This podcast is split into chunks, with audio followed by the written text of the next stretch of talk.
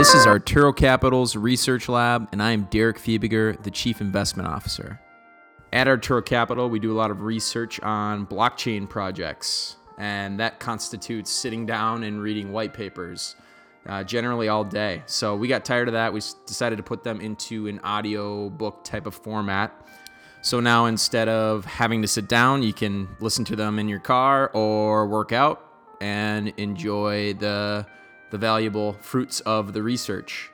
And then we also decided to put these on the internet so other people could enjoy them.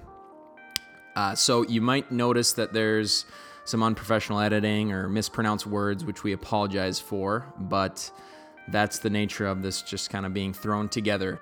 Some of the more academic blockchain papers are really difficult to verbalize. So some of these you might notice are more philosophical papers or position papers.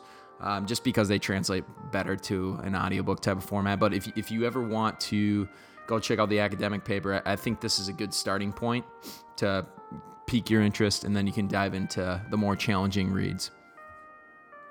Today we are reading the philosophical paper from Cardano, retrieved from whycardano.com, dated June 28th, 2017.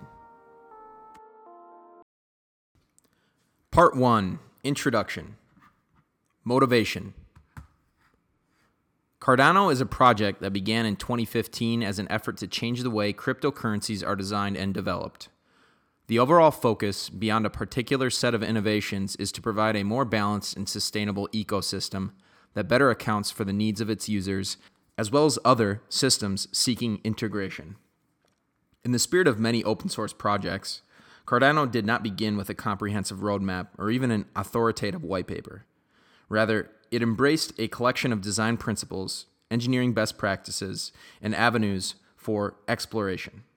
These include the following separation of accounting and computation into different layers, implementation of core components in highly modular functional code, small groups of academics and developers competing with peer reviewed research, heavy use of interdisciplinary teams, including early use of InfoSec experts, fast iteration between white papers, implementation, and new research required to correct issues discovered during review. Building in the ability to upgrade post deployed systems without destroying the network, development of a decentralized funding mechanism for future work, a long term view on improving the design of cryptocurrencies so they can work on mobile devices with a reasonable and secure user experience, bringing stakeholders closer to the operations and maintenance of their cryptocurrency. Acknowledging the need to account for multiple assets in the same ledger abstracting transactions to include optional metadata in order to better conform to the needs of legacy systems, learning from the nearly 1,000 altcoins by embracing features that make sense, adopt a standards driven process inspired by the Internet Engineering Task Force using a dedicated foundation to lock down the final protocol design, explore the social elements of commerce. Find a healthy middle ground for regulators to interact with commerce without compromising some core principles inherited from Bitcoin. From this unstructured set of ideas, the principals working on Cardano began both to explore cryptocurrency literature and to build a toolset of abstractions. The output of this research is IOHK's extensive library of papers numerous survey results, such as this recent scripting language overview, as well as an ontology of smart contracts, and the Scorex project. Lessons yielded an appreciation for the cryptocurrency industry's unusual and at times counterproductive growth. First, unlike successful protocols such as TCP IP, there is little layering in the design of cryptocurrencies. There has been a desire to preserve a single notion of consensus around facts and events recorded in a single ledger, regardless of whether it makes sense. For example, Ethereum has encumbered enormous complexity attempting to become a universal world computer, but suffers from trivial concerns potentially destroying the system's ability to operate as a store of value. Should everyone's program be a first class citizen regardless of its economic value, cost to maintain, or regulatory consequences? Second, there is little appreciation for prior results in mainstream cryptographic research. For example, BitShares delegated proof of stake could have easily and reliably generated random numbers using coin tossing with guaranteed output delivery, which is a technique known since the 1980s. Third, most altcoins, with a few notable exceptions such as Tezos, have not made any accommodation for future updates. The ability to successfully push a soft or hard fork is pivotal to the long term success of any cryptocurrency. As a corollary, enterprise users cannot commit millions of dollars worth of resources to protocols where the roadmap and actors behind them are ephemeral, petty, or radicalized. There needs to be an efficient process through which social consensus can form around a vision for evolving the underlying protocol. If this process is enormously burdensome, fragmentation could break the community apart. Finally, money is ultimately a social phenomenon. In the effort to anonymize and disintermediate central actors, Bitcoin and its contemporaries have also discarded the need for stable identities, metadata, and reputation in commercial transactions. Adding these data through centralized solutions removes the auditability, global availability, and immutability, which is the entire point of using a blockchain. Legacy financial systems, such as those composed of SWIFT, FIX, and ACH, are rich in transactional metadata. It is not enough to know how much value moved between accounts. Regulation often requires the attribution of actors involved, compliance information, reporting suspicious activity, and other records and actions. In some cases, the metadata is more important than the transaction. Hence, it seems reasonable to infer that the manipulation of metadata could be as harmful as counterfeiting currency or rewriting transaction history. Making no accommodation for actors who want to voluntarily include these fields seems counterproductive to mainstream adoption and consumer protection. Sojourn's End the aggregation of our principled exploration of the cryptocurrency space is two collections of protocols, respectively, a provably secure proof of stake based cryptocurrency called the Cardano Settlement Layer, also known as CSL, and a set of protocols called the Cardano Computation Layer, CCL. Our design emphasis is to accommodate the social aspects of cryptocurrencies build in layers by separating the account of value from complex computation and address the needs of regulators within the scope of several immutable principles. Furthermore, where it is sensible, we attempt to vet proposed protocols through peer review and check code against formal specifications. Proof of stake. Using proof of stake for a cryptocurrency is a hotly debated design choice. However, because it adds a mechanism to introduce secure voting, has more capacity to scale, and permits more exotic incentive schemes, we decided to embrace it. Our proof of stake protocol is called Ouroboros, and it has been designed by an extremely talented team of cryptographers from five academic institutions, led by Professor Aggelos Kias and I'm sorry if I butchered that, of the University of Edinburgh. The core innovation it brings, beyond being proven secure using a rigorous cryptographic model, is a modular and flexible design that allows for the composition of many protocols to enhance functionality. This modularity allows for features such as delegation, sidechains, subscribable checkpoints, better data structures for light clients, different forms of random number generation, and even different synchronization assumptions. As a network develops from having thousands to millions and even billions of users, requirements of its consensus algorithm will also change. Thus, it is vital to have enough flexibility to accommodate these changes and thereby future proof the heart of a cryptocurrency. Social elements of money. Cryptocurrencies are a prime example of the social component of money. When restricting analysis solely to technology, there is little difference between Bitcoin and Litecoin, and even less between Ethereum and Ethereum Classic. Yet, both Litecoin and Ethereum Classic maintain large market capitalizations and robust dynamic communities, as well as their own social mandates. It can be argued that a large part of the value of a cryptocurrency is derived from its community, the way it uses the currency, and its level of engagement in the currency's evolution. Furthering the thought, currencies such as Dash have even integrated systems directly into the protocol to engage their community in deciding what should be a priority to develop and fund. The vast diversity of cryptocurrencies also provides evidence for their social elements. Disagreements about philosophy, monetary policy, or even just between the core developers lead to fragmentation and forks. Yet, unlike their cryptocurrency counterparts, fiat currencies of superpowers tend to survive political shifts and local disagreements without a currency crisis or mass exodus. Therefore, it seems that there are elements of legacy systems that are missing from the cryptocurrency industry. We argue and have inculcated into the Cardano roadmap that users of a protocol need incentives to understand the social contract behind their protocol and have the freedom to propose changes in a productive way. This freedom extends to every aspect of a value exchange system, from deciding how markets should be regulated to which projects should be funded. Yet it cannot be brokered through centralized actors, nor require some special credential that could be co opted by a well funded minority. Cardano will implement a system of overlay protocols built on top of CSL to accommodate the needs of its users. First, regardless of the success of a crowd sale to bootstrap development, funds will eventually dissipate. Hence, Cardano will include a decentralized trust funded from monotonically decreasing inflation and transaction fees.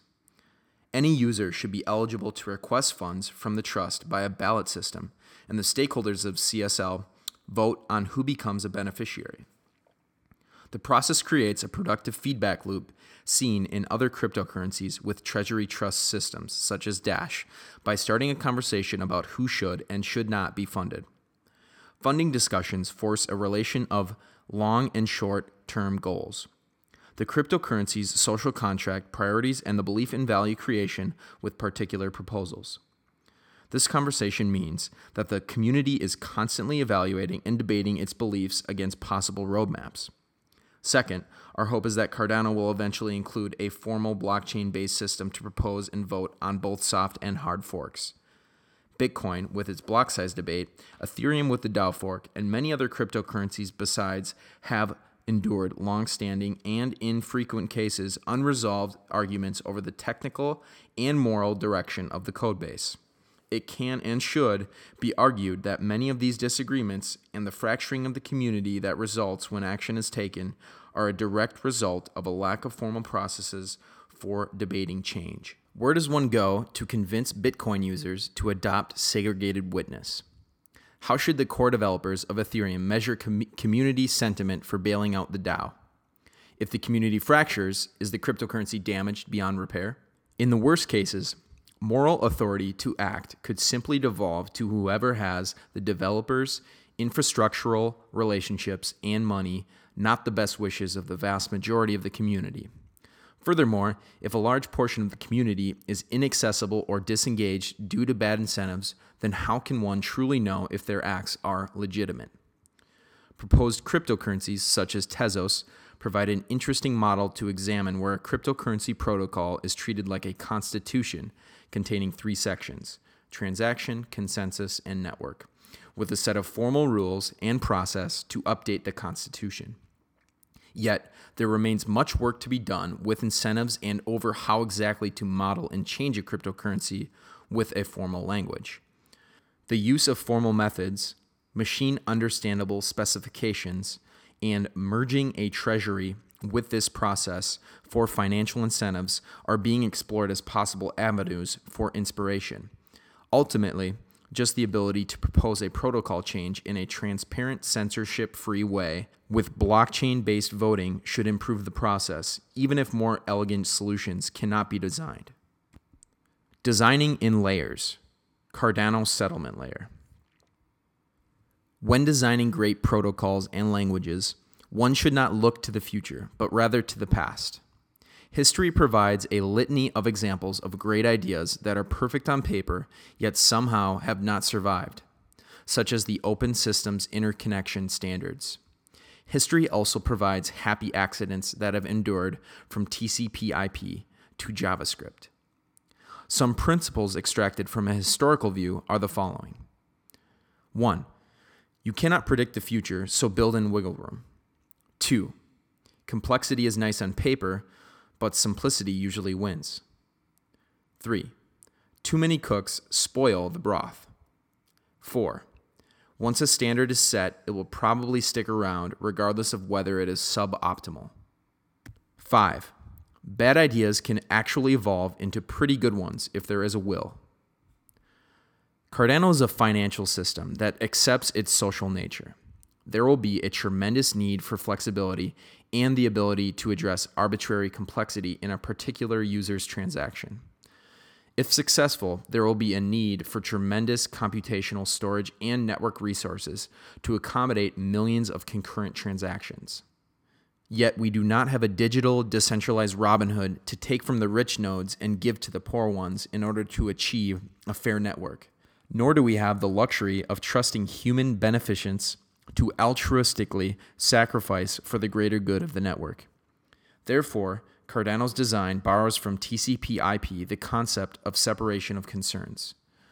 Blockchains are ultimately databases ordering facts and events with guarantees about timestamps and immutability.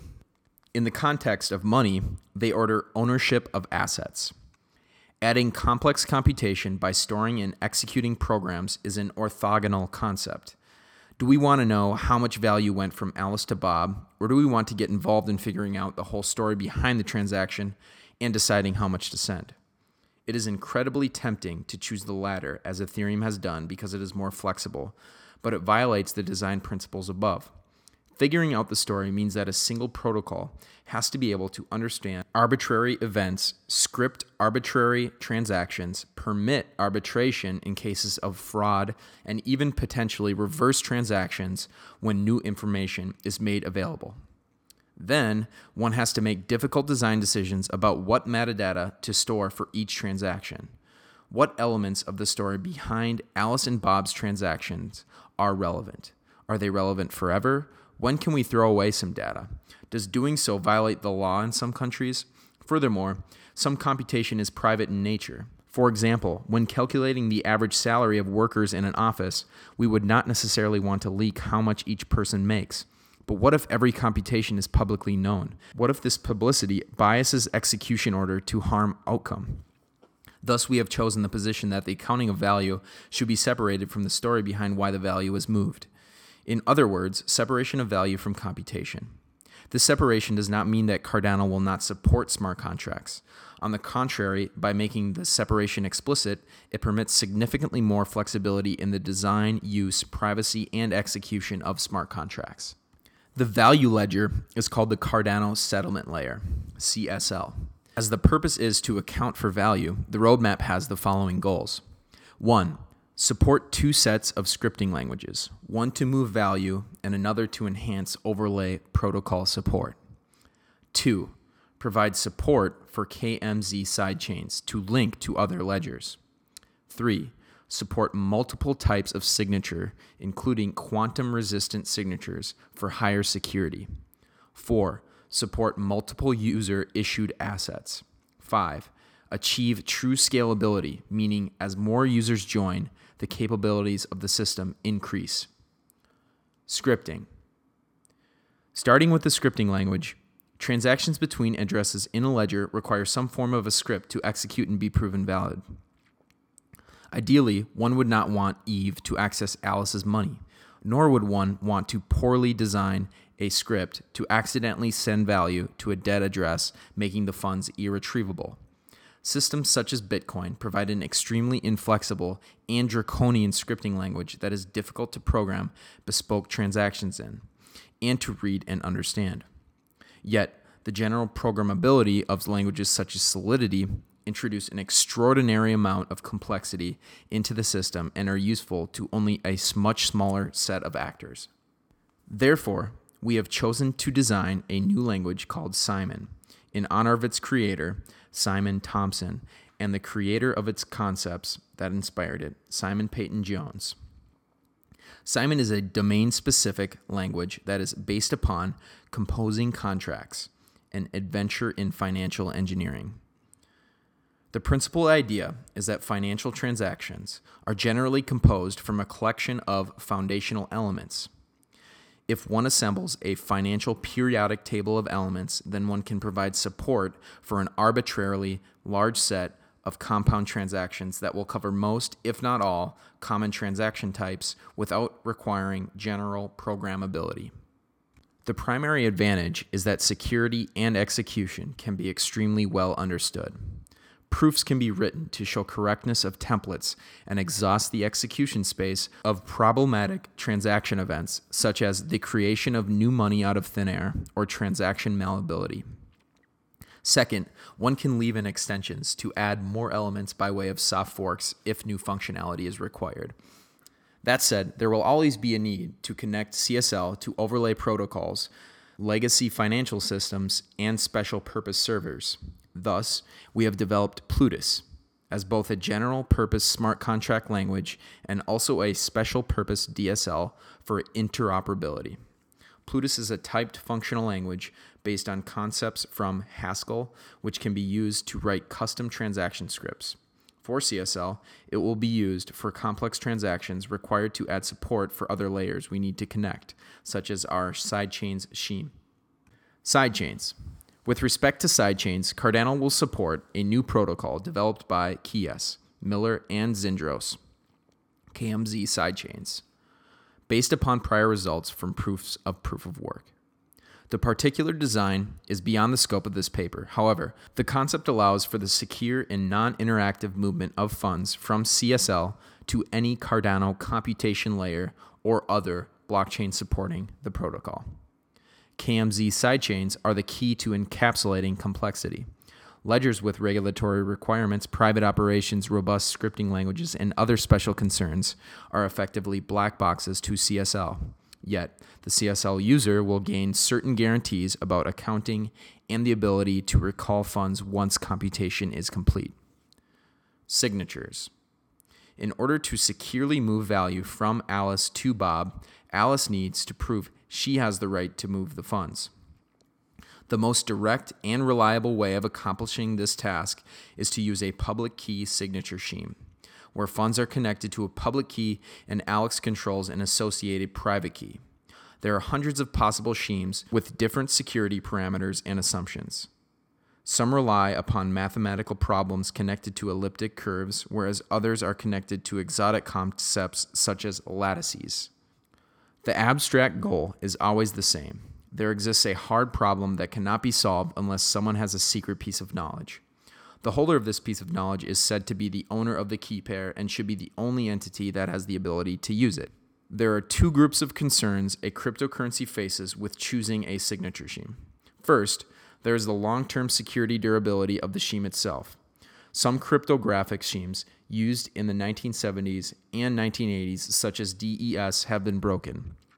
The period over which the scheme should be expected to survive must be decided upon.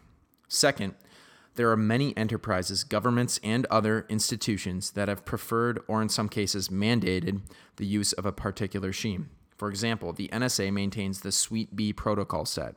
There are standards from ISO and even W3C groups on cryptography. If a cryptocurrency chooses a single signature scheme, it is forced to accept that scheme could be broken at some point in the future, and at least one entity cannot use the cryptocurrency due to legal or industry restrictions. Yet a cryptocurrency cannot support every signature scheme, as this would require every client to understand and validate each scheme. For Cardano, we decided to start with using elliptic curve cryptography, the ED25519 curve in particular. We also decided to enhance the existing libraries by adding support for HD wallets using Dr. Dimitri K and Jason Law's specification. That said, Cardano will support more signature schemes in the future. In particular, we are interested in integrating Bliss B to add quantum computer resistant signatures to our system. We are also interested in adding SECP 256K1 to enhance interoperability with legacy cryptocurrencies such as Bitcoin. Cardano has been designed with special extensions that will allow us to add more signature schemes through a soft fork. They will be added as needed and during major updates planned in the roadmap. User issued assets.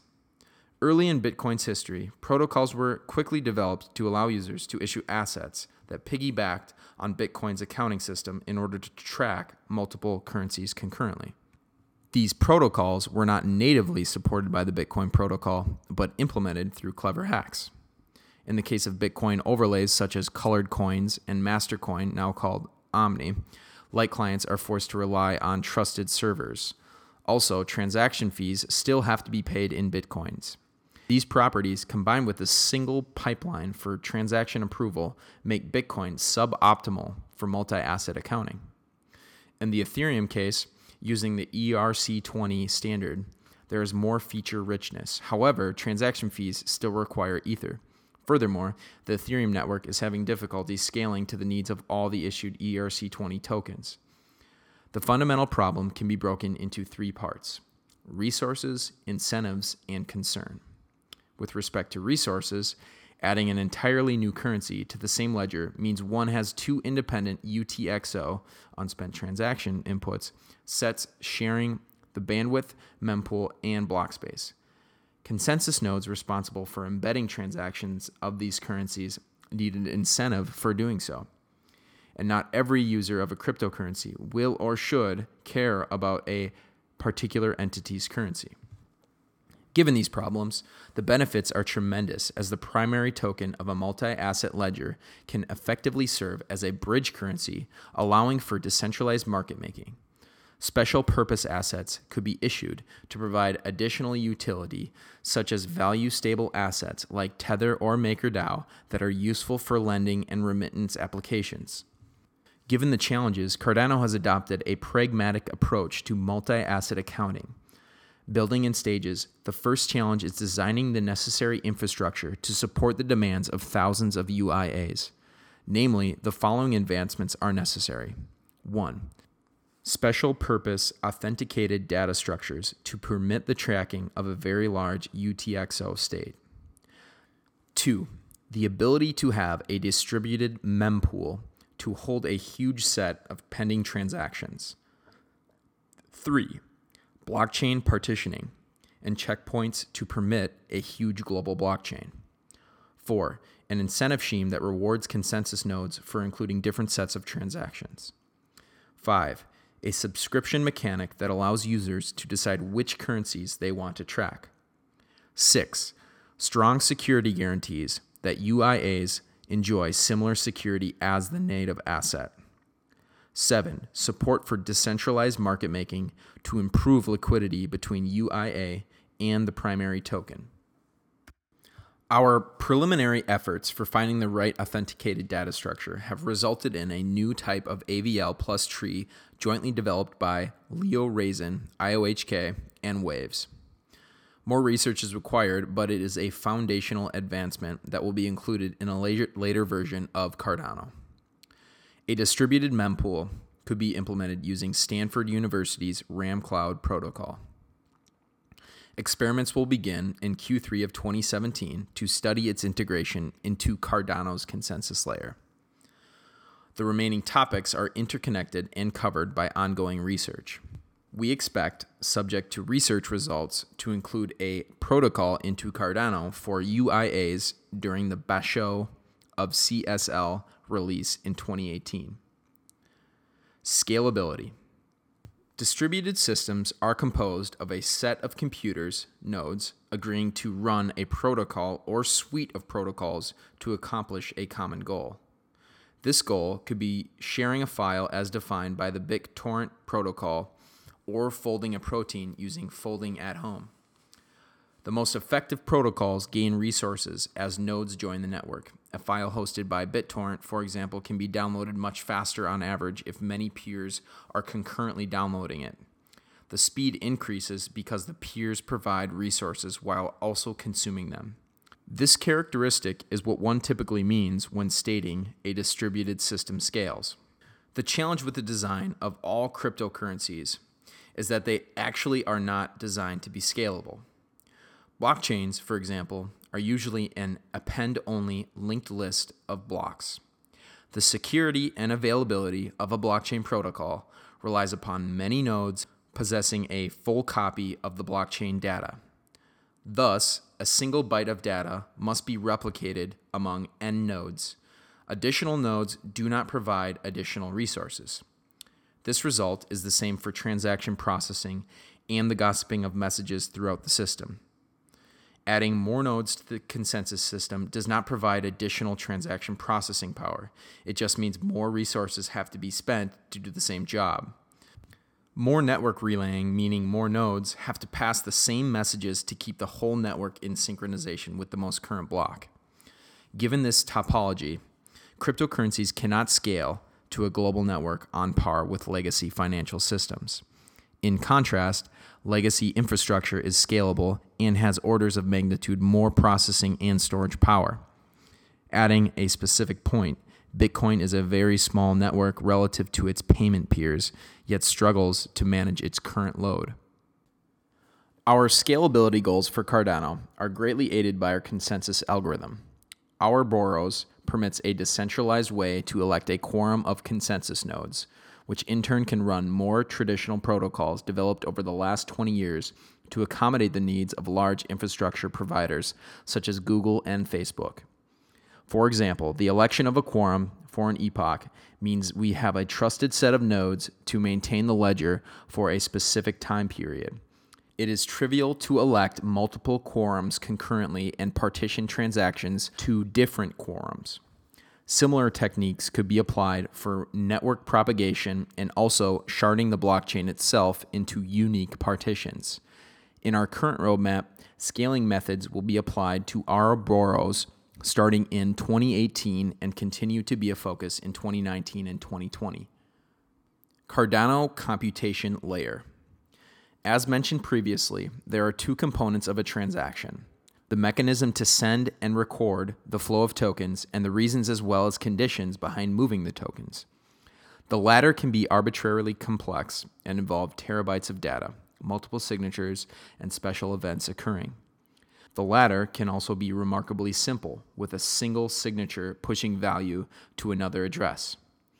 The challenge behind modeling the reasons and conditions of value flow is that they are immensely personal to the entities involved in the most unpredictable of ways. Lessons from contract law paint an even more problematic picture where the actors themselves might not even be aware that the transaction does not match commercial reality. We generally call this phenomenon the semantic gap. Why should one build a cryptocurrency chasing an endless layer of complexity and abstraction?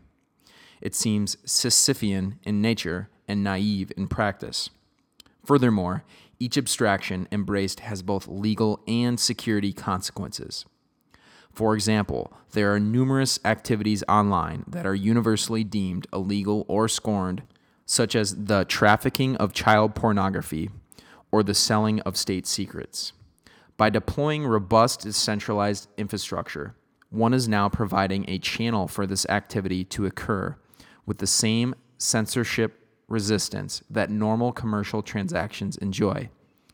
It is legally unclear if the consensus nodes of the network, which have the incentive to become more federated over time to promote efficiency, would be held accountable for the content they host. Prosecution of Tor operators, the brutal treatment of Silk Road's operator, and the lack of overall legal clarity behind legal protections of protocol participants leaves an uncertain road. There is no lack of imagination of what else a sufficiently advanced cryptocurrency could enable. See the Ring of Gyges.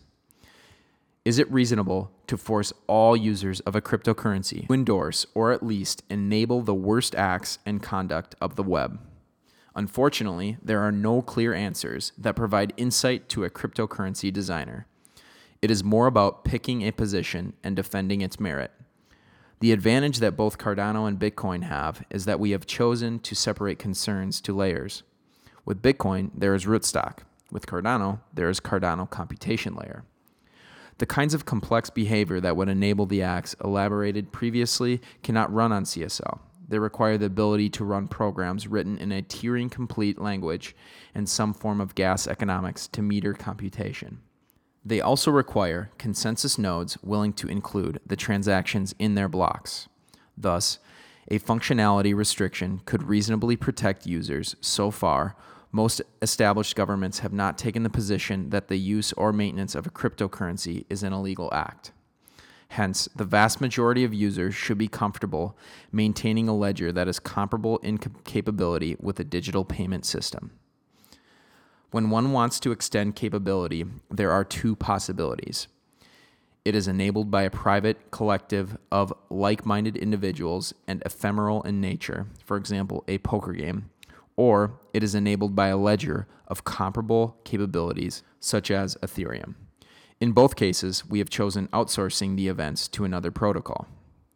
In the case of a private ephemeral event, it is reasonable to avoid the blockchain paradigm entirely but rather restrict efforts towards a library of special purpose MPC protocols that can be invoked when desired by a group of like minded participants. The computation and activities are coordinated in a private network and reference CSL only as a trusted bulletin board and a message passing channel when necessary. The key insight in this case is that there is consent, encapsulation of liability, and privacy. CSL is being used as a digital commons for users to meet and communicate, like a park would host a private event, but does not provide any special accommodations or facilitation. Furthermore, the use of special purpose MPC will enable low latency interaction without the need for blockchain bloat. Thus, it improves the scale of the system. Cardano's research efforts towards this library are centralized at our Tokyo Tech laboratory with some assistance from scientists abroad. We call the library Tartaglia, after a fellow mathematician as well as contemporary of Cardano, and expect the first iteration to be available in Q1 of 2018. In the second case, one needs a blockchain with a virtual machine, a set of consensus nodes, and a mechanism to enable communication between the two chains. We have begun the process of rigorously formalizing the Ethereum virtual machine using the K framework in partnership with a team from the University of Illinois. The result of this analysis will inform the most optimal way to design a replicated and eventually distributed virtual machine. With clear operational semantics and strong guarantees of correct implementation from the specification. In other words, the VM actually does what the code tells it to do, with the security risks minimized. There are still unresolved questions about the gas economics proposed by Ethereum and how it relates to work such as Jan Hoffmann et al.'s Resource Aware ML and the broader study of resource estimation for computation. We are also curious about the level of language independence of the virtual machine. For example, the Ethereum project has expressed desire for transition from their current VM to WebAssembly. The next effort is in developing a reasonable programming language to express stateful contracts that will be called as services by decentralized applications. For this task, we have chosen both the approach of supporting the legacy smart contract language Solidity for low assurance applications and developing a new language called Plutus for higher assurance applications requiring formal verification. Like the Solidity based Zeppelin project, IOHK will also develop a reference library of Plutus code for application developers to use in their projects. We will also develop a specialized set of tools for formal verification inspired by work from UCSD's Liquid Haskell project. In terms of consensus, Ouroboros was designed in a sufficiently modular fashion to support smart contract evaluation. Hence, both CSL and CCL will share the same consensus algorithm. The difference is that Ouroboros can be confirmed to permit both permissioned and permissionless ledgers via token distribution. With CSL, ADA has been distributed by a token generating event to purchasers throughout Asia who will eventually resell on a secondary market. This means that CSL's consensus algorithm is controlled by a diverse and increasingly more decentralized set of actors for their delegated assigns. With CCL, it is possible to create a special purpose token held by delegates of that ledger who could be regulated entities, thereby creating a permission ledger. The flexibility of this approach allows for different instances of CCL to materialize with different rules about the evaluation of transactions. For example, gambling activities could be restricted unless KYC AML data is present simply by blacklisting non attributed transactions. Our final design focus is on adding trusted hardware security modules to our protocol stack. These are two enormous advantages when introducing these capabilities into the protocol. First, HSMs provide massive boosts in performance without introducing security concerns beyond trusting the vendor. Second, through the use of sealed glass proofs, HSMs can provide assurances that data can be verified and then destroyed without being copied or leaked to malicious outsiders. Focusing on the second point, SGPs could have a revolutionary impact upon compliance. Ordinarily, when a consumer provides personally identifiable information to authenticate identity or prove the right to participate, this information is handed to a trusted third party with the hope it will not act maliciously. This activity is intrinsically centralized. The data provider loses control over their PII, personally identified information, and is also subject to various regulations based on jurisdiction. The ability to select a set of trusted attesters and then warehouse PII, personally identifiable information, in a hardware enclave means that any actor with a sufficiently capable HSM will be able to verify facts about an actor in an unforgeable way without the verifier knowing the identity of the actor. For example, Bob is not a U.S. citizen.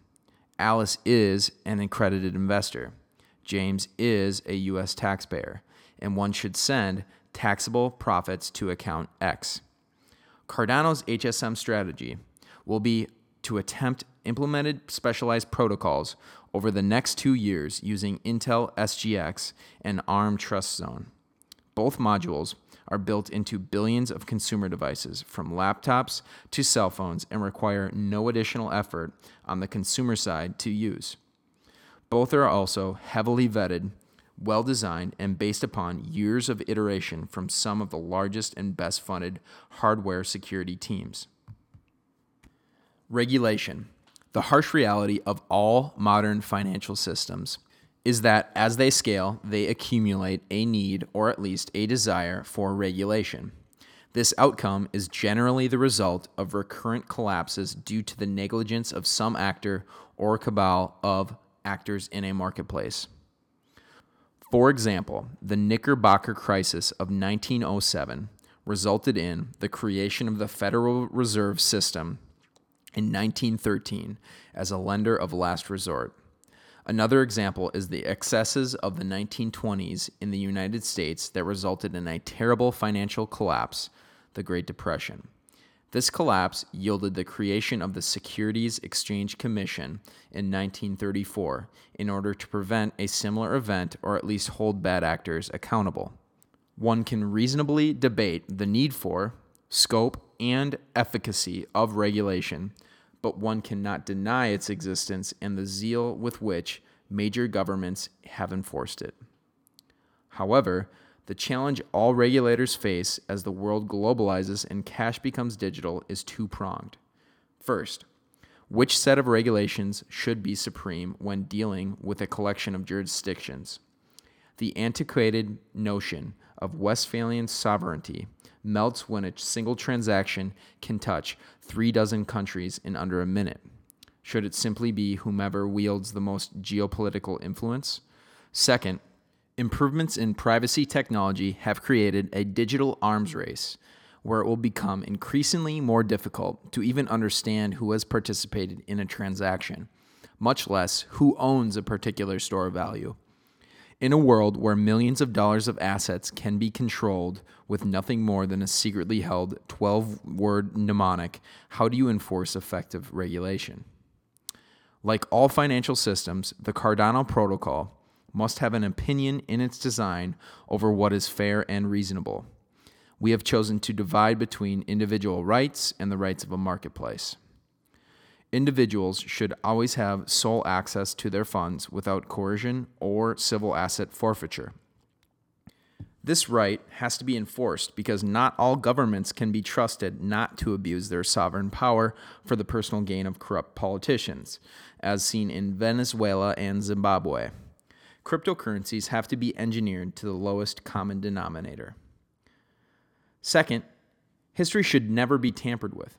Blockchains provide a promise of immutability Introducing the power to roll back history or alter the official record introduces too much temptation to change the past in order to benefit a particular actor or actors. Third, the flow of value should be unrestricted. Capital controls and other artificial walls diminish human rights outside of the futility of attempting to enforce them in a global economy with many citizens in the least developed nations traveling outside of their jurisdiction to find a living wage, restrict, restricting capital flows, usually ends up harming the poorest in the world. These principles stated, markets are distinctly different from individuals. While the designers of Cardano believe in individual rights, we also believe that markets have the right to openly state their terms and conditions. And if an individual agrees to do business within this market, then they must be held to those standards for the sake of integrity of the entire system. The challenge has always been cost and practicality of enforcement. Small, multi jurisdictional transactions are simply too expensive in legacy systems to provide high assurance of recourse in the event of fraud or a commercial dispute. When one sends their wire transfer to the Nigerian prince, it is usually too expensive to try to get one's funds back. For Cardano, we feel we can innovate on three levels. First, through the use of smart contracts, the terms and conditions of commercial relationships can be better controlled. If all assets are digital and can be solely expressed on CSL, strong guarantees of fraud free commerce can be gained. Second, the use of HSMs to provide an identity space where PII is not leaked but yet used to authenticate, and credential actors should provide a global reputation system and allow for much lower cost regulated activities to be conducted, such as online gaming with automated tax compliance or decentralized exchanges. Finally, in Cardano's roadmap is the creation of a modular regulation DAO that can be customized to interact with user written smart contracts in order to add mutability, customer protection, and arbitration. The scope of this project will be outlined in a later paper. What is the point of all of it? Cardano has been a marathon project involving feedback from hundreds of the brightest minds inside and outside of the cryptocurrency industry. It involves tireless iteration, the active use of peer review, and shameless theft of great ideas when uncovered. The remaining sections each cover a particular aspect of focus we have decided is a core component of our project. Some were selected due to a desire to improve the overall best practices of the space, whereas others are specific to Cardano's evolution. While no project can cover every goal or satisfy every user, our hope is to provide a vision for what a self evolving financial stack should look like for jurisdictions that lack them. The ultimate reality of cryptocurrencies is not that they will disrupt the existing legacy financial systems. Legacy financial systems are always capable of absorbing change and maintaining their form and function.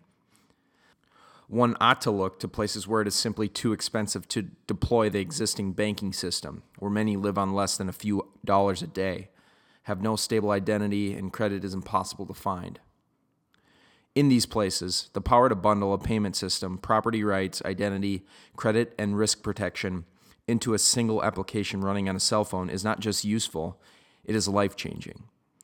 The reason we are building Cardano is that we feel we have a legitimate shot at delivering, or at least advancing, this vision for the developing world. Even in failure, if we can change the way cryptocurrencies are designed, evolved, and funded, then there is a great accomplishment. Two, science and engineering. The art of iteration. Cryptocurrencies are protocols implemented as software. Protocols are simply intelligent conversations between participants. Software is ultimately the manipulation of data, given some goal. Yet the difference between solid, reliable software as well as useful, secure protocols and their converse is completely human. Good software needs accountability, clear business requirements, repeatable processes, thorough testing, and tireless iteration. Good software also needs reasonably talented developers with enough domain specific knowledge to properly design a system that can fully resolve whatever problem they are trying to solve. As for useful and secure protocols, especially ones involving cryptography and distributed systems, they start in a more academic and standards driven process.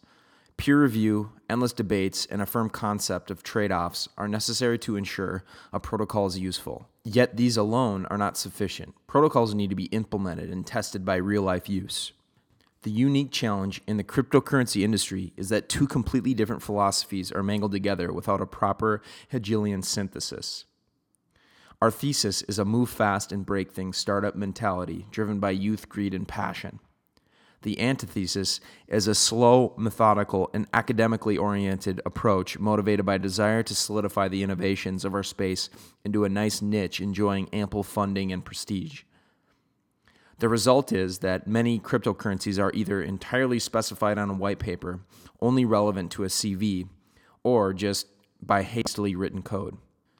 None of the current top 10 cryptocurrencies by market capitalization are based upon a peer reviewed protocol. None of the current 10 top cryptocurrencies were implemented from a formal specification. Yet, billions of dollars of value are at stake. Once deployed, a cryptocurrency is exceedingly difficult to change. How does a user know they are using a secure system? How does a user know that the marketing claims are legitimate? What if the proposed protocol can never achieve these claims? This lack of synthesis and respect for process is one of the primary reasons IOHK wanted to build Cardano. Our hope was to develop a reference project that would serve as an example of how to do things in a more effective, sane, and honest way.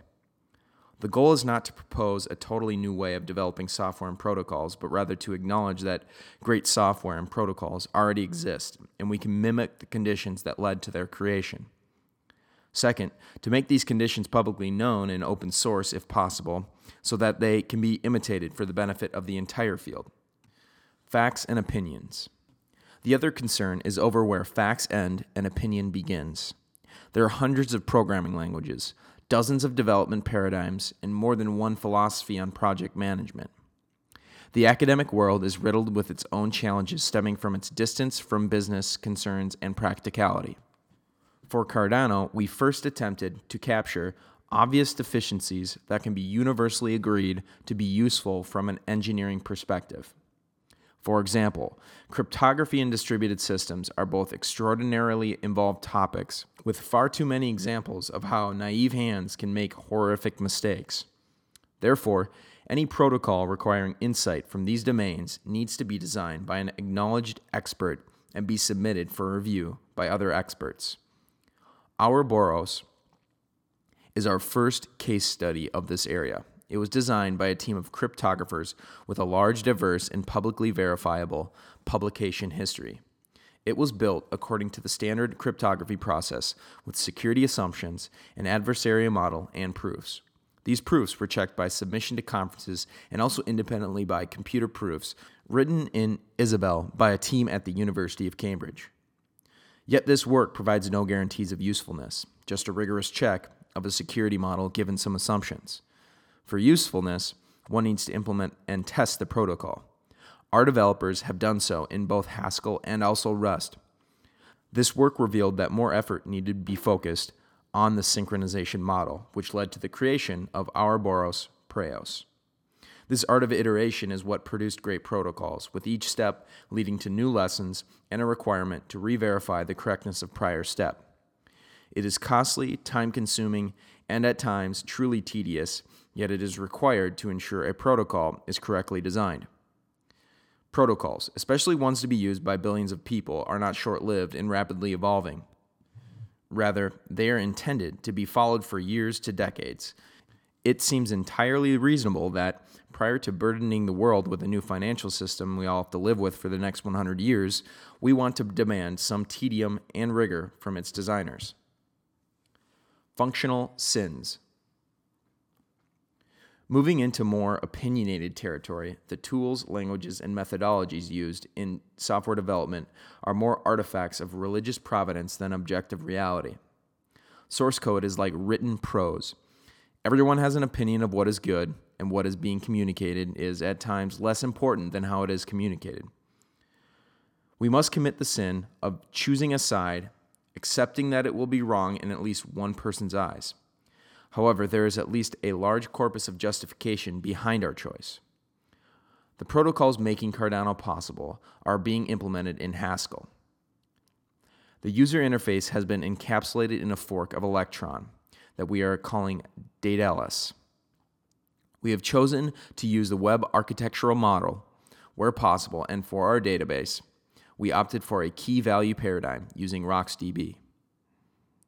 From a component level, this abstraction means that maintenance is far simpler. Better technology can be substituted later with little effort, and that our stack is partly tied to the development efforts of GitHub and Facebook. Using a web GUI, allowing us to leverage React and develop front end features using tools understood by hundreds of thousands of JavaScript developers. Using a web architecture means that components can be treated as services and the security model is sensible choosing Haskell for protocol development was the most difficult choice. Even in the functional world, there are ample choices. On the more flexible and impure side, there are languages like Clojure, Scala, and F, which benefit from the enormous libraries of Java and the .NET ecosystems while preserving some of the best aspects of functional programming. There are more academically oriented languages such as Agda and Idris that they have a close connection to technologies that would allow for strong verification of correctness. Yet they lack reasonable libraries and have a subpar development experience. For Cardano, the choice came down to OCaml and Haskell. OCaml is a wonderful language with a great community, good tooling, reasonable development, experience, and a great legacy in the formal verification space through COQ. So, why did we choose Haskell? Why Haskell? The protocols that compose Cardano are distributed bundled with cryptography and require a high degree of fault tolerance.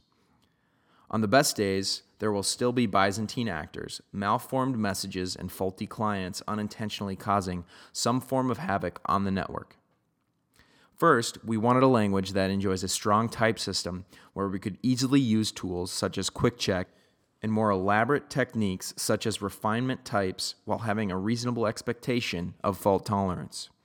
An Erlang style OTP model satisfies the latter, whereas languages like Haskell and OCaml satisfy the formal. With the introduction of Cloud Haskell, Haskell gained many of Erlang's advantages while not surrendering its own. Furthermore, Haskell's modularity and composability has allowed us to use a lighter weight bespoke library called Time Warp for Cardano. Second, Haskell's library have evolved greatly over the last few years thanks to extensive work of commercial entities like Galois, FP Complete, and Well Typed. As a consequence, Haskell can be used to write production applications. Third, PureScript's rapid evolution has provided a much needed bridge to the JavaScript world akin to what ClojureScript has given to Clojure. We expect PureScript will be especially important when it comes to getting Cardano to work in a browser and developing mobile wallets. Fourth, with respect to dependency resolution, Haskell in the last seven years has enjoyed a significant social and technological effort led by technologies like Michael Snoyman through a platform called Stackage that is both easy to use and well supported by FP Complete. Fifth, Beyond adequate dependency resolution, we aim for software builds to be reproducible. In other words, with the same configuration values and dependency versions, it should produce exactly the same build artifacts. Through Stackage, we have been using NixOps to achieve reproducibility with great success. Finally, the talent pool of engineers specializing in Haskell is reasonably large compared to its peers and quite well trained with the mix of academic and industry credentials. It also acts as a competency filter as it is uncommon to find experienced Haskell developers without detailed knowledge of computer science. Formal specification and verification. A significant strength of developing a protocol using a provably correct security model is that it provides a guaranteed limit of adversarial power. One is given a contract that, as long as the protocol is followed and the proofs are correct, the adversary cannot violate the security properties claimed. Deeper reflection makes the prior assertion even more significant. Adversaries can be arbitrarily intelligent and capable. To say they are defeated solely through a mathematical model is extraordinary. And of course, it's not entirely true. Reality introduces factors and circumstances that prevent the utopia of pure security and correct behavior from existing. Implementations can be wrong. Hardware can introduce attack vectors previously unconsidered. The security model might be insufficient and not conform to real life use. A judgment call is needed about how much specification rigor and checking is demanded for a protocol. For example, endeavors like the SEL4 microkernel project are a prime example of an all out assault on ambiguity requiring almost 200,000 lines of Isabelle code to verify less than 10,000 lines of C code. Yet, an operating system kernel is critical infrastructure that could be a serious security vulnerability if not properly implemented. Should all cryptographic software require the same Herculean effort? Or can one choose a less vigorous path that produces equivalent outcomes? Also, does it matter if the protocol is perfectly implemented if the environment it runs in is notoriously vulnerable, such as on Windows XP? For Cardano, we have chosen the following compromise.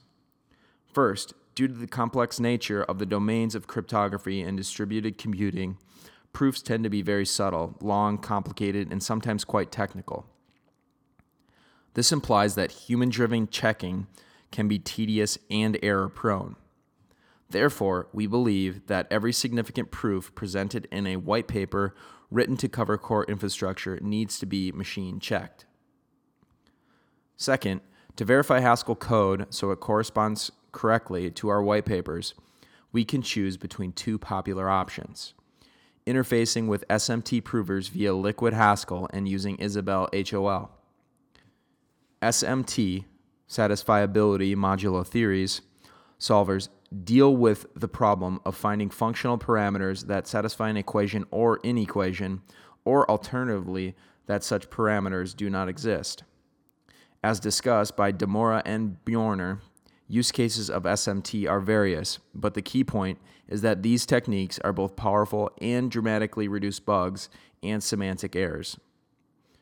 Isabelle HOL, on the other hand, is a more expressive and diverse tool which can be used to both specify and verify implementation. Isabelle is a generic theorem solver working with higher order logic constructs capable of representing sets and other mathematical objects to be used in proofs. Isabelle itself integrates with Z3 SMT Prover to work with problems involving such constraints. Both approaches provide value, and therefore we have decided to embrace them both in stages. Human written proofs will be encoded in Isabelle to check their correctness, thereby satisfying our machine checking requirement. And we intend on gradually adding Liquid Haskell to all production code in Cardano's implementation throughout 2017 and 2018. As a final point, formal verification is only as good as the specification one is verifying from and the tool sets available. One of the primary reasons for choosing Haskell is that it provides the right balance of practicality and theory.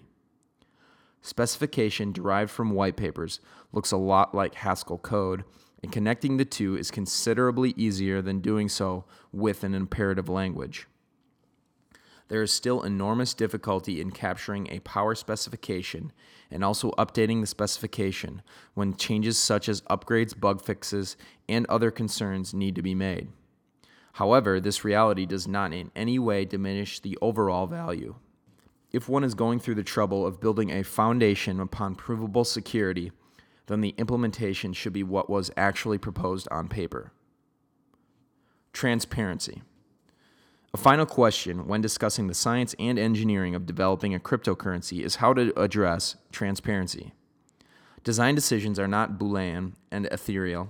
coming to developers in dreams and then suddenly becoming canon, they are derived from experience, debate, and lessons learned from earlier mistakes.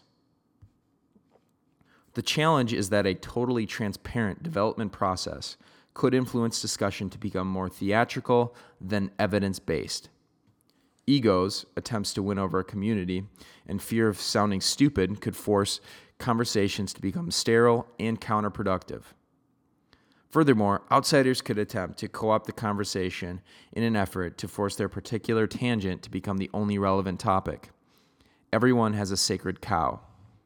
So, how does one balance the need for a transparent development process, which is owed to the community that has entrusted progress to a set of core developers, with the need for freedom of expression without fear? With Cardano, we have decided to embrace a standards driven process with directed oversight. The community needs to know that the science and the code are well thought out, checked, and actually solve things that developers claim they do. To this end, peer review should completely satisfy the science component as it has been designed specifically for this purpose and has given us the modern world. For code, this topic is a bit more opinionated. For Cardano, we have elected to entrust the Cardano Foundation to serve as a final auditor of IOHK's work. In particular, they are entrusted with the following duties 1 regular review of the source code contained in the Cardano GitHub to check for quality, test coverage, proper comments, and completeness. 2. Review of all Cardano documentation for correctness and usefulness. 3. Verifying the claims that the protocols produced by the scientists are fully implemented. To accomplish this task, IOHK will submit regular and timely reports to the Foundation and its assigns to review. The Foundation, in turn, will release a development oversight report to the Cardano community on at least a quarterly basis. This first effort is intended to start a broader conversation about how a decentralized project achieves accountability. Development oversight from a trusted third party is a powerful tool to ensure that developers are on track, but is not sufficient to completely guarantee that the project will always deliver. For this reason, after the Treasury is integrated into the CSL, the Foundation will encourage additional development teams to construct alternative clients based upon the formal specifications developed jointly with the IOHK. Development diversity has been a great technique used by the Ethereum project to avoid monoculture forming around a single set of ideas or developers. With respect to specifications, there is a wealth of knowledge to be gained from the standards process followed by the WC3 and the IETF. Ultimately, each protocol Cardano integrates requires a specification that is independent of academic work or source code. Rather, it needs to be in a suitable format, such as an RFC. One of the Cardano Foundation's core tenets is to act as standards body specifically for the Cardano protocols and to host conversations to update, add, or change standards relevant to Cardano. If the internet, a product of standards, through IETF can reach consensus about what core protocols shall be used, then it is entirely reasonable to assume that a dedicated body could facilitate the same outcome. As a closing note, it is interesting to explore moving these discussions to a decentralized entity hosted on a blockchain. This concept is called a decentralized autonomous organization, also known as a DAO, and preliminary work is underway in this area. IOHK will develop a reference DAO model for entities interfacing with Cardano to use if desired, and it is the Cardano Foundation's prerogative to decide whether to embrace it under the standards mandate. Number three, interoperability, the grand myopia. Finance and the broader idea of commerce is completely a human endeavor. There exist elegant languages, extremely precise tools to capture intent, an endless maze of techniques to achieve recourse in the event of bad outcomes, as well as thousands of years of laws seeking equity in trade. In fact, some of the earliest forms of writing were commercial contracts. Yet the human element cannot be eschewed, regardless of the disintermediation to logic machines, or governmental sentinels entrusted with terrible powers. Therein lies the grand myopia of cryptocurrencies. They are mostly divorced from human reality. People make mistakes, people change their minds, people do not always fully understand the business relationships they are agreeing to enter. People get misled and defrauded. Circumstances change on an individual and state level that require unique solutions. Belaboring this point, most contracts contain force majeure clauses. However, cryptocurrencies seek to toss out human understanding, compassion, and judgment in exchange for an uncaring digital judge perfectly bound to a constitution without consideration to fairness or outcome. Given that humans have always tried and will continue to attempt to change rules to selfish ends, it is refreshing to actually have a system that cannot be corrupted. But what happens when a user needs to blend these new systems with traditional financial systems? What happens when one needs to live in the human world? For example, property rights such as land registration live entirely in the physical world. Even tokenizing the land still requires some acknowledgement of the incumbent jurisdiction. To provide another point, a bar of gold cannot move itself. The digital judge can command its movement, but cannot force it without humans to accommodate. Hence, a digital ledger can drift from reality. Thus, a protocol designer needs to decide how much human reality should be permitted in his cryptocurrency. The more flexibility, the less fidelity to the absolute one should expect the more consumer protection, the more mechanisms have to exist to provide rollbacks, refunds, and editing of history. This section and the next on regulation covers Cardano's pragmatic approach to the topic. In terms of interoperability, there are two broad groups to discuss. First, interoperability with legacy financial system, the non cryptocurrency world. Second, interoperability with other cryptocurrencies. Legacy. FinTech is not composed of a single standard or even a common language. There is tremendous diversity in approaches, the entities responsible for settlement and clearing, business processes, and other domains involved in the accounting, transformation, and movement of value. It is unreasonable to suggest that simply because one technology is superior, the rest of the ecosystem will somehow admit defeat and upgrade. For example, Many people still use Windows XP 16 years after the initial release. This sad state of affairs is equivalent to someone using the original Macintosh released in 1984 in the year 2000. Consumer behavior aside, businesses are generally even slower in their upgrade cycle. Many banks still use backends written in COBOL. Once infrastructure is known to work and meets business requirements, there is usually little incentive to upgrade or refine software and protocols for a consumer's benefit outside of compliance or security concerns. For Cardano, we first had to establish what would a legacy bridge even entail. What systems, standards, entities, and protocols should we target to ensure there is a reasonable certainty of interoperability? Can these bridges be federated or decentralized? Or, like exchanges, will they become central points of failure for hackers, malicious owners, or overzealous regulators?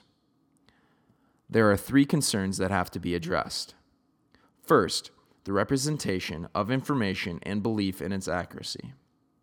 Second, representation of value and its associated ownership. Third, representation of entities and a particular users alongside the aggregate level of trust in such entities. To be useful, information and value need to freely flow between the legacy financial world and Cardano. Then outcomes need to be established and recorded to build reputation and grounds for recourse. Yet such things are mostly scoped in nature to the actors involved. To encode them on a blockchain would make them global and permanent. Furthermore, value cannot always freely flow in the legacy world embargoes, sanctions, capital controls, and judicial action could freeze assets. To be interoperable, one cannot create an always open escape valve for value to leak. Finally, The brand and reputation of entities is one of the cornerstones of commercial relationships. Billions of dollars are spent yearly on marketing campaigns to establish, maintain, and repair brands. If libelous, false, or misleading claims are made about a person or entity, then they have the right to seek legal recourse. Yet blockchains attempt to permanently preserve history. Like our choice of programming language, there is no ideal solution for Cardano to resolve these concerns in a ubiquitously correct way. Rather, we have to yield to supported opinion again. With respect to the flow of information, this flow is known as a trusted data feed. It has a source and content. Sources have some notion of credibility and incentive to deceive or maintain honesty. Content can be arbitrarily encoded. Given that we intend on supporting trusted hardware in our protocol stack, we have chosen to explore adding support for Professor Ari Juels et al.'s Town Crier protocol. Assuming the existence of a credible set of data sources, Town Crier permits the secure scraping of web content for use in smart contracts and other applications. A bootstrap list of sources will be provided by Emurgo IOHK and the Cardano Foundation. Later, this list will be replaced by a community curated list using mechanics derived from Cardano's treasury system. Our hope is that a reputation system can materialize around good data feeds, thereby creating a positive feedback loop to gradually improve reliability and fidelity. The representation of value is a more complex topic. Unlike information, where once the veracity, timeliness, and completeness are established, protocols can behave in a reliable and deterministic way, value is more delicate. Once tokenized, value should behave like a unique object. Information can be copied and passed around, but a token representing ownership of something, say a vehicle title, cannot be cloned and traded on two different ledgers. This act would definitely destroy the integrity of the system. The challenge in legacy interoperability when dealing with tokenized value is that trust assumptions, reliability, and auditability change as tokens flow between ledgers. For example, if Bob owns some Bitcoin and then deposits them on an exchange, then Bob now has the exchange's representation of his Bitcoin on their ledger. In the case of Mt. Gox, their ledger did not conform to reality, causing the users to lose everything. The problem is further complicated by the need for legacy systems to recognize tokens living in a cryptocurrency. As mentioned previously, businesses are historically resistant to upgrading their software and supporting new protocols. This situation makes it difficult to see a clear solution. For Cardano, our best hope is to provide an option for users to attach a rich supply of metadata to their transactions and then wait for industry standards to emerge to hook into. Some progress has been made with the Interledger Workgroup, efforts like R3CEV, and international mandates to upgrade old financial protocols. However, the ledger challenge remains of quantifying and qualifying value sent from a legacy system to a cryptocurrency ledger. For example, if Bob is a bank owner and issues a dollar backed token, then he can always build a bridge to send his tokens to a ledger like Cardano as a user issued asset. While Cardano would track ownership precisely and provide all the features we have come to love, such as timestamping and auditability, no cryptocurrency can make Bob an honest banker. He always has the option of running a fractional reserve bank by not backing all of his dollar tokens with real dollars. This fraud cannot be detected by a cryptocurrency unless the dollar itself was a token accounted by a digital ledger. Finally, the representation of entities online is a classical network problem dating back to early days of the internet.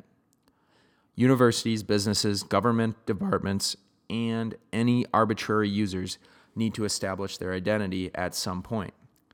To this end, pragmatic yet centralized solutions like the web's public key infrastructure and ICANN's DNS system have been implemented. Given that we enjoy the modern web, these solutions are both scalable and practical. but they do not answer a more commercially oriented question of reliability, trustworthiness, and other meta characteristics necessary for determining if one wants to do business with the entity. Multi sided marketplace hosts like eBay have constructed a business model on providing some of this metadata alongside a framework to complete transactions. Judgments about the quality of content, events, and businesses are often deeply influenced solely by online ratings from trusted sources. The part of this point relevant to Cardano is a question of centralization of reputation. One of our goals for Cardano is to provide a financial stack for the developing world. A key to this effort is the ability to establish trust with actors one has never met. If a single entity or a consortium of entities control who is labeled good or bad, not an organic process derived from actual interactions in the community as a whole, then these entities could arbitrarily blacklist anyone for any perceived sin. This power is against our values as a project and defeats the broader point of using a cryptocurrency. Fortunately, the same mechanisms used in voting for treasury ballots, adding sources to a list of trusted data feeds, and forking a protocol can be reused to establish a reputation space. It is an open area of research, and our hope is to provide an overlay protocol for a decentralized reputation web of trust in 2018 or 2019 after more foundational elements have been settled. Cryptocurrency interoperability. Moving from the legacy world to distributed digital ledgers, interoperability becomes far simpler. Each ledger has a network protocol, standards of communication, and security assumptions about its respective consensus algorithm. These, in turn, can be easily quantified. Movement of information is established by connecting to the foreign network and translating its messages. Movement of value can be done through a relay system, atomic cross chain trading, or through a clever sidechain scheme. As there is not a centralized operator, one representation of entities restricts more to a meta discussion of trust in developers, miners, or some other power broker. For Cardano, we are integrating a new sidechain protocol developed by Kiayias, Miller, and Zindros. It provides a non interactive way of safely moving value between two chains that support the protocol. This mechanism will be the primary way value will flow between CSL and a CCL layer. For other cryptocurrencies, federated bridges should form as a Cardano grows in value and user base. To help accelerate this growth, Cardano SL supports a restricted version of Plutus for interoperability scripts. New transactions will be added in the Shelley and later releases of CSL specifically to address these needs. The Maze of Daedalus. The points on interoperability come from a global perspective, specialized protocols, new transaction types, systems to assess credibility, and the flow of information cannot be scoped to just a single gatekeeper or user. Rather, they must be readily available to anyone without censorship or tolls. Yet, what happens when Cardano does not support a protocol, transaction, or application that a user cannot live without? Should we just be out of scope? The web faced a similar concern during the 1990s. Ironically, the web provides two different solutions that can be replicated with cryptocurrencies. The introduction of JavaScript provided programmability to any website to add arbitrary features. The introduction of browser plugins and extensions added custom capabilities for users willing to install them. Both approaches gave us the modern web alongside all its security horrors. Ethereum adopted the former approach by allowing users to embed subprotocols on the Ethereum blockchain as smart contracts. Cardano supports this feature through the CCL paradigm. But what about custom extensions? An elucidating example would be a cryptocurrency trader. Imagine a decentralized marketplace called DM that supports a set of different cryptocurrencies a trader wants to automate his strategies acting on DM. In a fragmented ecosystem, the trader would have to install dozens of clients for each cryptocurrency and then write custom software to talk to each client in order to coordinate automated trades. If one client updates, then it could break the bespoke software. Furthermore, what if the trader wants to sell the software? Inspired from the web model of extensions, if the interface to various cryptocurrencies can be pulled into a web stack, then the trader's task becomes dramatically easier. A universal interface can be established. Installation is one click. Distribution of software can be modeled after the Chrome Web Store. For Cardano, we have decided to experiment with this paradigm by deploying our reference wallet's front end on Electron. It is an open source project maintained by GitHub that combines both Node and Chrome together. Cardano's build of Electron is called Daedalus. The first generation of Daedalus will act as an HD wallet with support for many of the expected accounting and security features that are industry standards, such as spending passwords and BIP 39. In later generations, Daedalus will develop into an application framework with a store, universal integration APIs, and an SDK. The key innovations are ease of development by allowing programmers to use JavaScript, HTML5, and CSS3 to build their applications and a unified bridge for cross application communication. Complex behavior such as cryptography, managing a distributed network, and database mechanics can be abstracted away, thereby letting the developer focus solely on user experience and their application's core logic. As Daedalus is intended to be a universal framework, its roadmap and evolution is somewhat independent of Cardano's.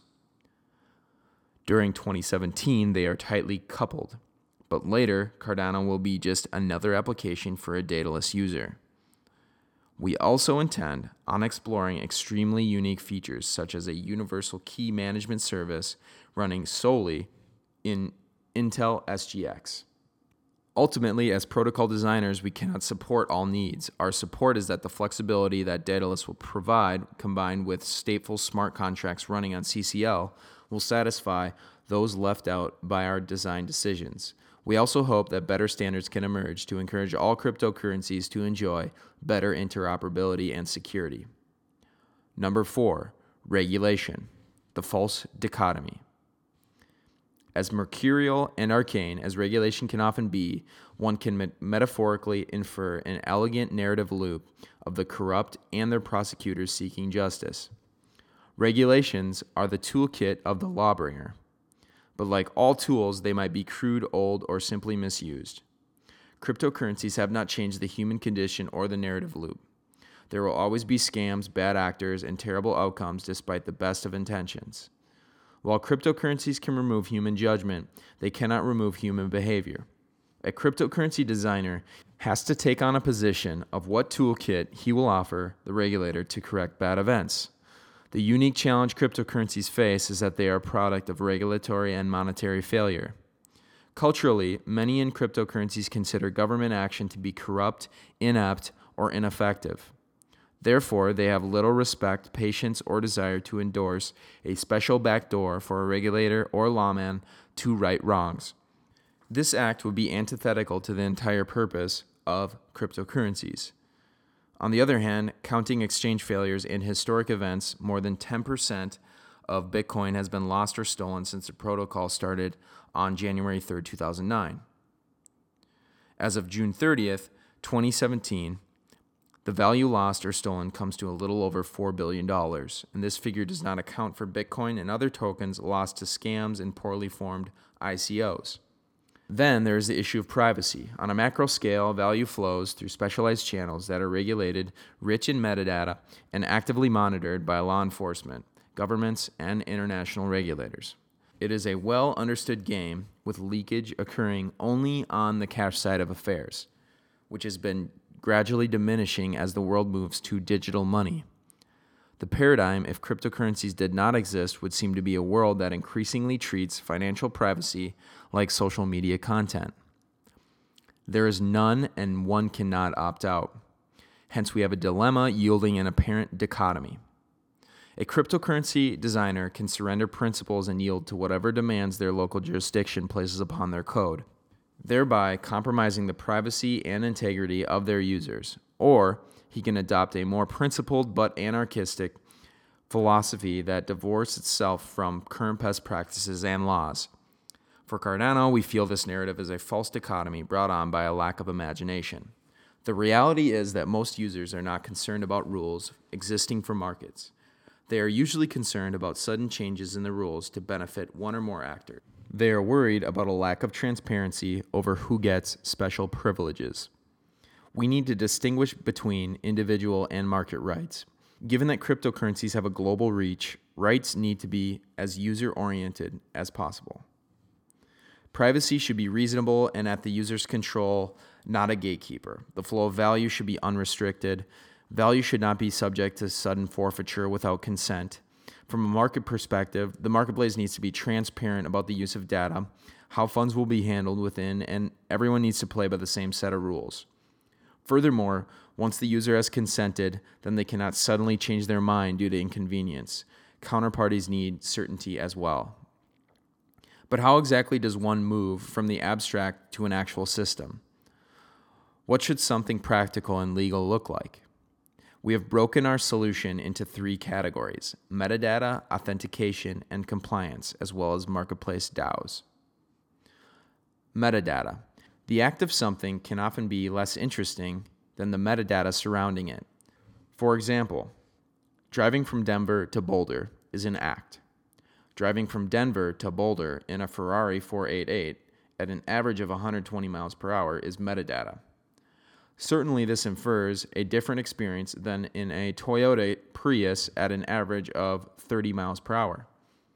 Financial transactions are no different. The context surrounding them is extraordinarily important to economists, tax authorities, law enforcement, businesses, and other entities. Sadly, in our current fiat based system, most consumers never see how rich in metadata their transactions are or who they are shared with. For Cardano, we acknowledge that users could need or are legally required to share transactional metadata with certain actors like tax authorities but we believe this sharing has to be at the user's consent. We also believe that blockchain systems have tremendous power to eliminate fraud, waste, and abuse by providing auditability, timestamping, and immutability. Thus, some metadata should be posted to the Cardano blockchain. The hard part is finding a correct balance that does not condemn our blockchain to substantial bloat.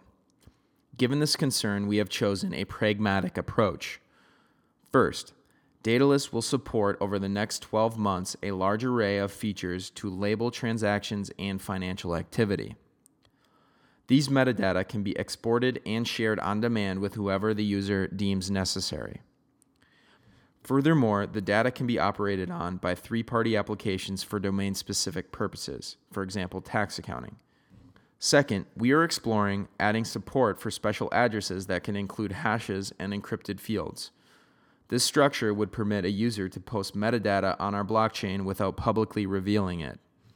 But if she wants to share the data, it would carry all the auditability, immutability, and timestamp surety that a transaction enjoys. We have already deployed an address structure that contains an attribute field. It is currently being used to store an encrypted copy of HD wallet trees structure for fast wallet recovery. See HD wallet documentation. Later versions will generalize this construction. Authentication and compliance. Closely connected to transactions are the topics of the right to make transactions and the ownership of funds.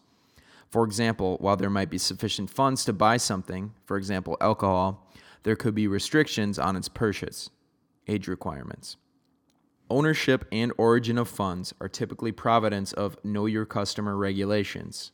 When a money service business like a bank or exchange opens an account for a new customer, it is usually required to collect basic facts about the customer and where he acquired his funds from. The technological challenge is that in the process of submitting this legally required information, the user sending it has no guarantee how it will be used, stored, and if it will ever be destroyed. Compliance information is commercially valuable. It could be stolen for identity theft or resold where regulations permit. For Cardano, we want to innovate as much as possible. On the software side of protocols, there's little to provide a guarantee that the receiver of compliance information will behave within a scope of conduct. However, on the hardware side of protocols, using trusted hardware, one can leverage Intel SGX and other HSMs to enforce certain policies.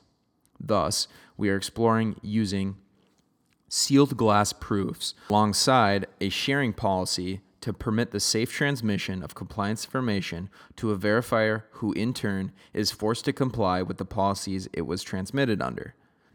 We believe that both uniform standards could emerge and also that this method will reduce risk to verifiers by preventing the loss of consumer data from hackers. As a corollary to this effort, the layered model we propose for Cardano separating value from computation also can benefit from this approach. If the computation layer is run by regulated entities, say exchanges or casinos, then they would need to conduct compliance checks and potentially enforce tax policy on users. Using SGPs, the user can send funds alongside personally identifiable information without concern that it will leak into the broader internet to be preserved by the consensus nodes of the computation layer. Furthermore, the computation layer would gain certainty that all users transacting are authenticated and legitimate. This paradigm allows for customer portability between regulated entities. Exchanges could transfer balances and accounts for customers instantly through these safe channels, and also, where policies permit, share data with regulators. We expect our first beta test of this technology to be conducted in mid 2018 with an aim towards Cardano integration in late 2018 or early 2019 pending research results. This timeline also assumes the ability to collaborate with ARM and Intel in order to get code signed to run on their hardware. Marketplace DAOs. The two previous sections cover the generation and movement of information assuming the existence of some external system. To ensure legacy interoperability, these features will always be necessary, but they do not address blockchain based regulation. Smart contracts enable a completely new kind of commercial system where relationships are deterministic, self enforcing, and free of ambiguity. They can in turn be used to create rules for marketplaces, including arbitrarily complex structures such as arbitration, event driven refunds, and revelation of facts given special conditions. We call these smart contract enforced structures marketplace DAOs. They do not require special protocol support nor mutability to be embedded in the ledger. In fact, they can be totally constructed using a collection of independent smart contracts. The architectural concept is to design a collection of commercial templates inspired from contract law and business best practices. These templates can be wired into a developer's smart contract to enforce specific standards upon the marketplace. For example, say a developer wants to issue an ERC20 token on CCL to conduct a crowd sale. A marketplace DAO could be established specifically for crowd sales and its terms and conditions, parameterized, or even enforced by volunteer or legal standards. Things such as refunds, reallocation of funds, or freezing of payment could be inherited in the developer's ERC20 contract.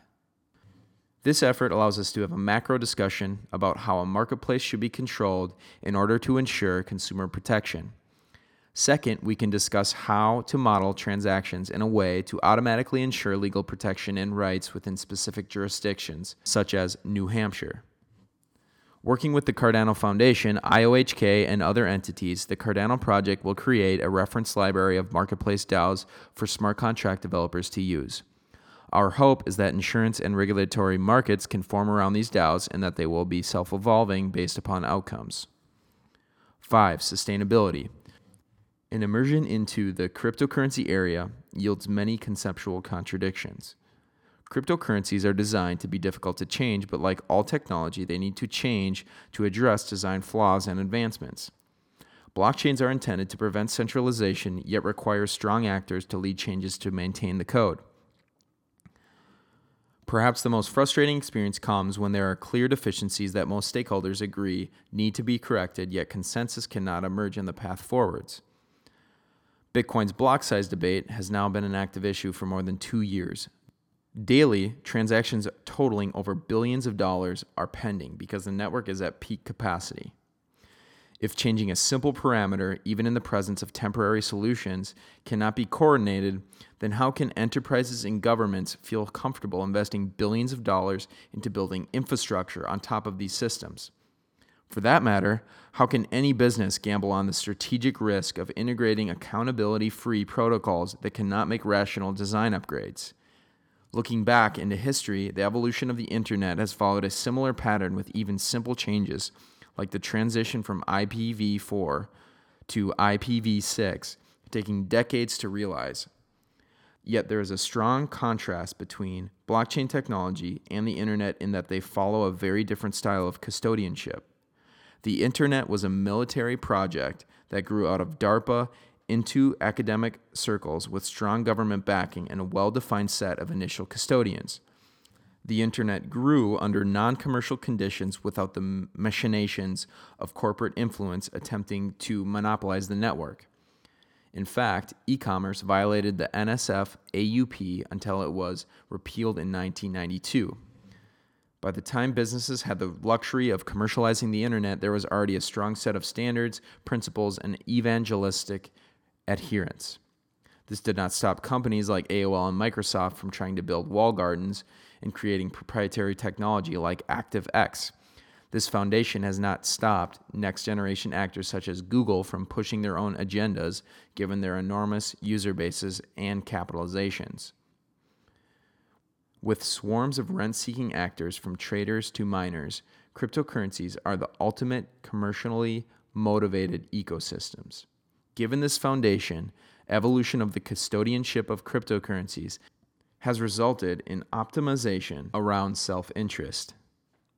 For example, validationless mining is starting to occur more frequently as it improves a miner's profit margin.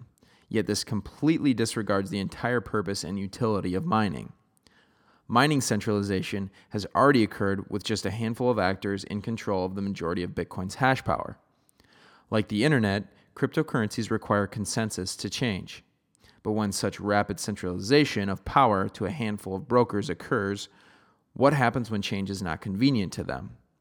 Unlike the internet, the bootstrapping of most cryptocurrencies is not done through altruistically, non commercial, or academic means. From inception, some group seeks to make gains, and there are power brokers assigned to help ensure those gains.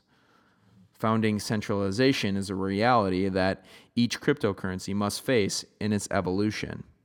We cannot fully escape it, but should at least try to design around gradual decentralization. For Cardano, we thought carefully about what factors promote centralization and what techniques could be applied to encourage our protocol to gradually become public infrastructure like the web. We fully admit that total decentralization is both impossible and perhaps even counterproductive.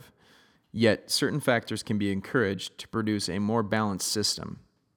First, while centralized custodianship of crowd sale funds allows for agile and rapid development of the protocol during the early days, eventually funding has to diversify and the speed of development needs to retire to a more systematic and deliberate pace. Following this point, funding needs to avoid cultural, linguistic, and geographic bias.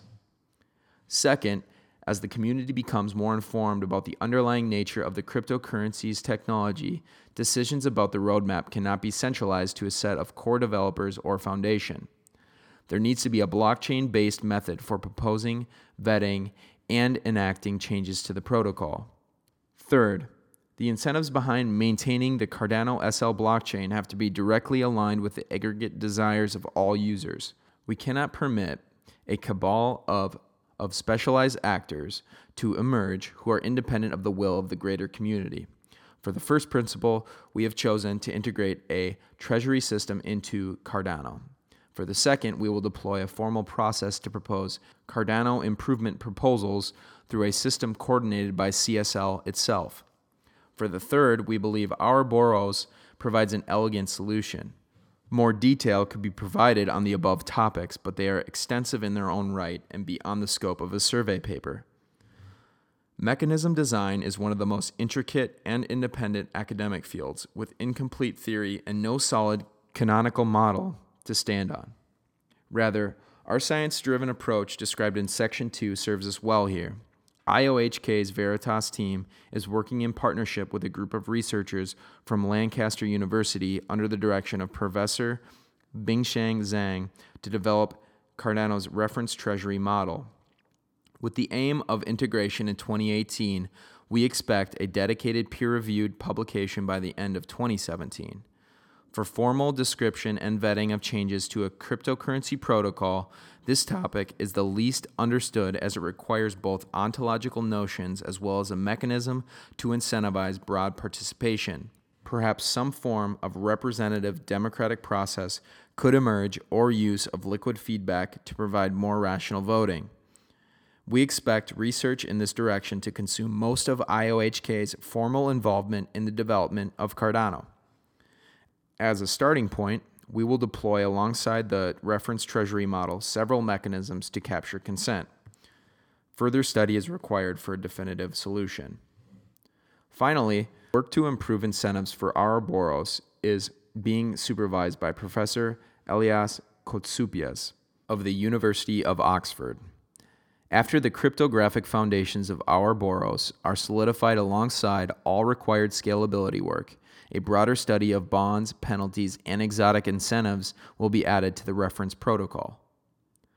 6. Conclusion A cryptocurrency is more than the sum of its protocols, source code, and utility. It is ultimately a social system that inspires, enables, and connects people. Frustrated by the many half measures failures, and broken promises of past protocols, we set out to build something better. This process is not simple, nor have we ever believed it can finish. Social protocols continue indefinitely changing as people and society change. To be useful, we want to trap the power of evolution and port it into Cardano. Evolution is not guided by a single hand or a grand design, it is a process of serendipity inspired by endless mistakes and problems. Cardano seeks to be the digital embodiment of this process, fit enough to be able to survive the markets of today and adaptive enough to evolve to meet the needs of the future. The previous sections capture a brief view into how we have been approaching this goal. We have diligently tried to recognize cognitive biases learn from history, and follow a rigorous process, we have tried to balance the need for rapid development with formal methods that traditionally cannot move quickly. It has been an extraordinary privilege to embark on this journey. In the past two years, we have already developed a provably secure proof of stake protocol, recruited a small army of Haskell developers, and made Cardano's development the concern of many talented scientists. As we move from the laboratory to a deployed system in the wild, there will be growing pains, but our hope is that Cardano's future could be summarized in a single anthropomorphized sentence. Cardano is a pragmatic dreamer that learns from its elders, is a good citizen in its community, and always finds a way to pay its bills. We cannot know the future, but we are glad to be trying to make it a better one for everyone. Thanks for reading. And that concludes the Cardano philosophical paper. I am impressed if you made it all the way through, and there will be plenty more audio papers to come. If you have any recommendations, please reach out. I'll give them a look and maybe put them on. Take care.